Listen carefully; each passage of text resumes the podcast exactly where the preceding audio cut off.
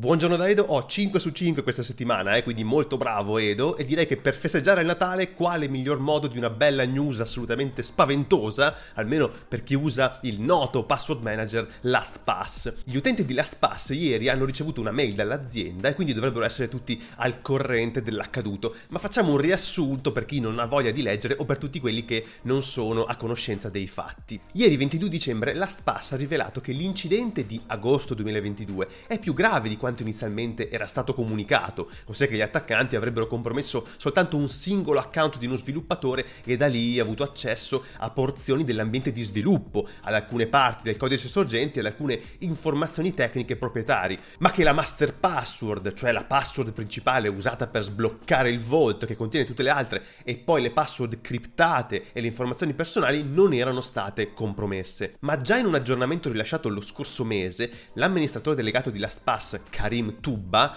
aveva detto che gli attaccanti avevano ottenuto l'accesso a certi elementi delle informazioni dei clienti. Ieri Tubba ha aggiunto a questo quadro, che già era sembrato in peggioramento, che il servizio di cloud storage compromesso nell'attacco di agosto è usato dalla SPAS per archiviare i backup da produzione e quindi gli attaccanti sono ora in possesso dei vault degli utenti. Questi attaccanti hanno ottenuto l'accesso al cloud storage di LastPass usando, cito Tubba, una chiave di accesso al cloud storage e due chiavi di decriptazione rubate dall'ambiente di sviluppo. Cito ancora Tubba. L'attaccante ha copiato informazioni da un backup che conteneva informazioni di base di account degli utenti e metadati correlati, come i nomi delle aziende, dei clienti finali, indirizzi di fatturazione, indirizzi email, numeri di telefono e indirizzi IP da cui i clienti stavano accedendo al servizio LastPass. L'attaccante è riuscito anche a copiare un backup dei dati del Vault dei clienti da un cloud storage criptato che è memorizzato in un formato binario proprietario che contiene sia dati non criptati come gli URL dei siti web,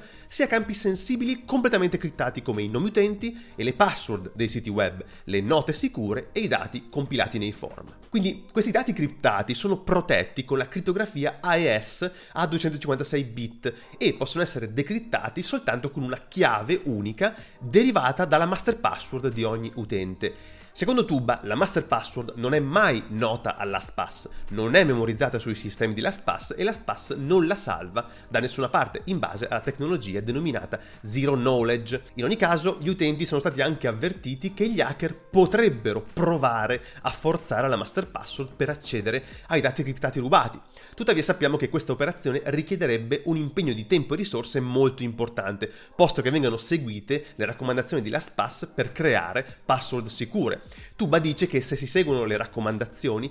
ci vorrebbero milioni di anni per indovinare la master password usando la tecnologia di cracking delle password generalmente disponibile oggi. Questo è naturalmente vero, però limitatamente a un tentativo di indovinare la chiave con un attacco di tipo brute force, mentre sappiamo che esistono altri modi per scoprire le password di un utente, per esempio attraverso il phishing, e visto quanto sono stati abili e certosini gli attaccanti nel portare avanti il furto di dati a un'infrastruttura che fa della security il suo core business, e visto che abbiamo scoperto informazioni sempre più allarmanti da agosto a oggi, peraltro comunicate con colpevole ritardo dalla compagnia, beh, io proprio tranquillissimo non starei. Peraltro è interessante sapere che la L'algoritmo usato da LastPass per derivare la chiave dalla master password degli utenti è PBKDF2, che sta per Password Based Key Derivation Function, è un algoritmo creato da RSA nel 2000 ed è oggi lo standard raccomandato per questo tipo di operazioni. PBKDF2 applica una funzione crittografica di tipo HMAC alle password in input, unita a un salt, cioè una stringa casuale di dati,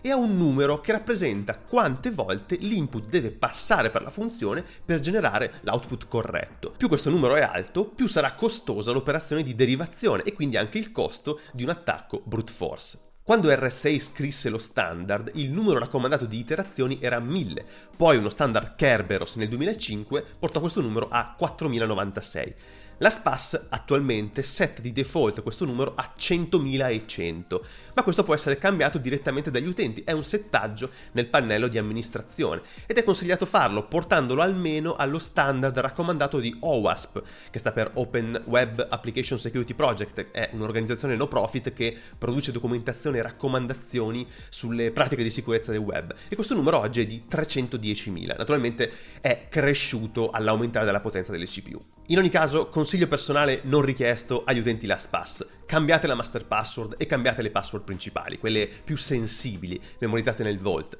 Niente panico, niente esodi di massa, anche se certo fa un po' incazzare questa comunicazione tardiva di informazioni che LastPass avrebbe dovuto conoscere da ben prima di oggi. Ma chiudiamo l'anno in bellezza con un regalo che non vi faccio io, ma vi fa il team Android di Google, che ha scritto un corso introduttivo su Rust diviso in quattro giorni, quindi proprio perfetto se siete a casa per le vacanze di Natale e volete muovere i primi passi in questo linguaggio. Il corso copre tutti gli aspetti base di Rust, è un corso gratuito, eh? Eh, quindi copre gli aspetti di Rust dalla sintassi ai concetti avanzati come i generics e la gestione degli errori e nel modulo dell'ultimo giorno ci sono anche contenuti specifici per Android. L'obiettivo è insegnare le basi di Rust assumendo che voi non sapete nulla di Rust, rendendovi quindi autonomi nello scrivere un nuovo programma o modificarne uno esistenti. Il corso non presenta alcune funzioni particolarmente avanzate come la gestione della programmazione asincrona, le macro o il cosiddetto unsafe Rust, ovvero Rust senza la memory safety. Naturalmente comunque il corso presuppone che abbiate delle basi di programmazione. Secondo gli autori basta una conoscenza di linguaggi come Python o JavaScript, ma ci saranno degli esempi con comparazioni con C e C++,